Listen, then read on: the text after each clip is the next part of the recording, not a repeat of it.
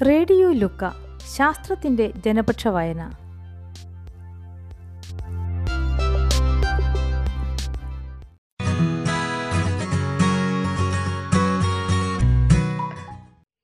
Science ഒരമ്മയെ രക്ഷിച്ചതെങ്ങനെ? Doctor ഡാലി Davis എഴുതുന്ന പങ്ക്തി വാക്വം ചേംബർ. അവതരണം ഗീതു എസ് നായർ. ജനിച്ച് ഏതാനും മാസങ്ങൾക്ക് ശേഷം കുഞ്ഞുങ്ങൾ മരിക്കുന്നു. ഒന്നോ രണ്ടോ കുഞ്ഞുങ്ങളല്ല ഒരമ്മയുടെ നാലു മക്കൾ. യഥാർത്ഥ മരണകാരണം കണ്ടുപിടിക്കാൻ ഡോക്ടർമാർക്ക് സാധിക്കുന്നില്ല. പിന്നീട് അമ്മ അവരുടെ ഡയറിയിൽ എഴുതി വെച്ച ചില കാര്യങ്ങൾ വെച്ച് ഈ അമ്മ തന്നെയാകാം കുട്ടികളെ കൊലപ്പെടുത്തിയത് എന്ന നിഗമനത്തിലെത്തുന്ന പോലീസ്. അമ്മയെ അൻപത് കൊല്ലത്തെ ജയിൽ ശിക്ഷയ്ക്ക് വിധിക്കുന്നു.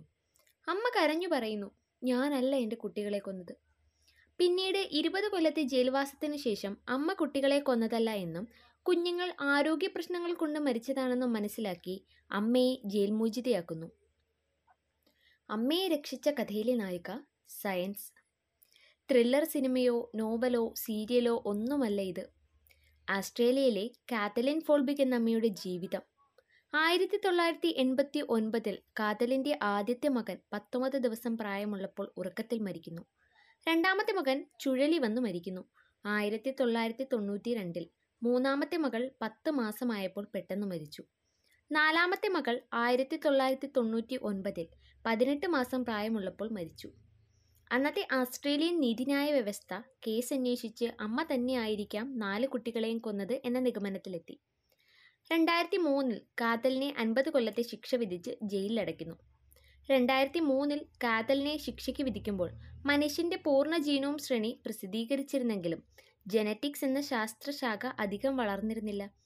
അതിനാൽ തെറ്റു ചെയ്തിട്ടില്ല എന്ന കാതലിന്റെ വാദം കോടതിയിൽ അംഗീകരിക്കപ്പെട്ടില്ല. രണ്ടായിരത്തി മൂന്നിനു ശേഷം ജനറ്റിക്സ് എന്ന ശാസ്ത്രശാഖ വിപ്ലവകരമായ പരിവർത്തനത്തിന് വിധേയമായി. രണ്ടായിരത്തിൽ തന്നെ മനുഷ്യന്റെ പൂർണമായ ജീനോം ശ്രേണി പ്രസിദ്ധീകരിക്കപ്പെട്ടിരുന്നു. ഈ ആദ്യത്തെ റെഫറൻസ് ഉണ്ടാക്കാൻ മുന്നൂറ് കോടി ഡോളർ ചെലവായെങ്കിൽ ഇന്നൊരു വ്യക്തിയുടെ ജീനോം ശ്രേണി പതിവായി ചെയ്തെടുക്കുമ്പോൾ ഏതാനും ആയിരം ഡോളറുകൾ മതി. ആരുടെയും ജീനോം ശ്രേണി കണ്ടെത്തി അത് റെഫറൻസുമായി ഒത്തുനോക്കി വ്യതിയാനം കണ്ടുപിടിക്കുന്ന രീതിയിലേക്കുള്ള വളർച്ച ജനറ്റിക്സിലെ കുതിച്ചുചാട്ടമായിരുന്നു. ഇങ്ങനെ ജീനോം ശ്രേണി നോക്കിയാണ് ജീനുകളിൽ വരുന്ന മ്യൂട്ടേഷനുകൾ കണ്ടുപിടിക്കുന്നത്. രണ്ടായിരത്തി പന്ത്രണ്ടിലാണ് ആദ്യമായി കാൽമോഡിലിൻ ജീനിലുള്ള മ്യൂട്ടേഷൻ മനസ്സിലാക്കിയത്.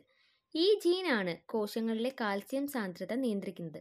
ഹൃദയത്തിന്റെ സങ്കോചം നിയന്ത്രിക്കുന്നത് ഇതേ കാൽസ്യമാണ് കാതലിന്റെയും അവരുടെ പെൺമക്കളായ സാറയുടെയും ലോറയുടെയും ജീനോം ശ്രേണി ബയോ ഇൻഫർമാറ്റിക്സിലെ കമ്പ്യൂട്ടേഷൻ പ്രോഗ്രാമുകൾ ഉപയോഗിച്ച് ഒത്തുനോക്കിയപ്പോൾ പെൺമക്കളുടെ കാൽമോഡലിൻ ജീനിന് രണ്ട് മ്യൂട്ടേഷൻ ഉള്ളതായി കണ്ടെത്തി.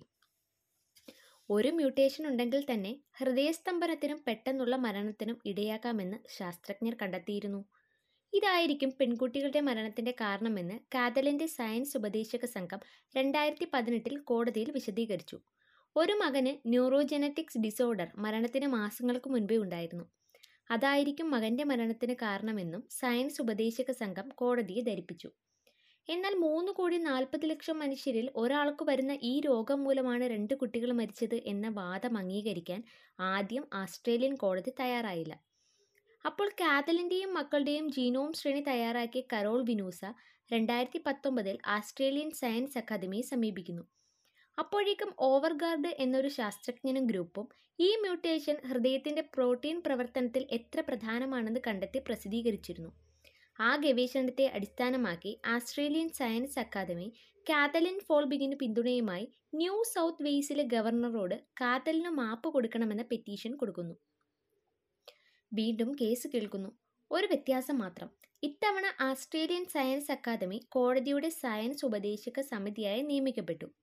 ലോകത്തിന്റെ പല ഭാഗത്തു നിന്നുമുള്ള മുപ്പത് വിഷയ വിദഗ്ധരായ ഗവേഷകരാണ് കോടതിയിൽ ഏറ്റവും പുതിയ ഗവേഷണ അടിസ്ഥാനത്തിലുള്ള തെളിവ് കൊടുക്കാൻ വിളിക്കപ്പെട്ടത്.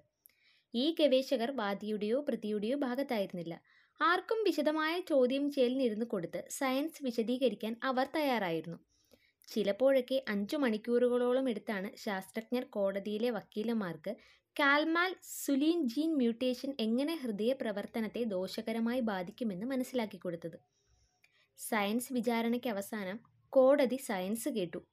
ഒരമ്മ ചെയ്യാത്ത തെറ്റിന് ഇരുപത് വർഷത്തെ ജയിൽവാസത്തിന് ശേഷം പൂർണ കുറ്റവിമുക്തിയായി പുറത്തിറങ്ങി.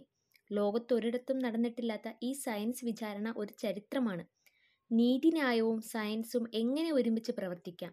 എന്നതിന്റെയും എന്തുകൊണ്ട് സയൻസ് അവബോധമുള്ള നീതിന്യായ വ്യവസ്ഥ വേണമെന്നുള്ളതിന്റെയും ഉത്തമ ഉദാഹരണം.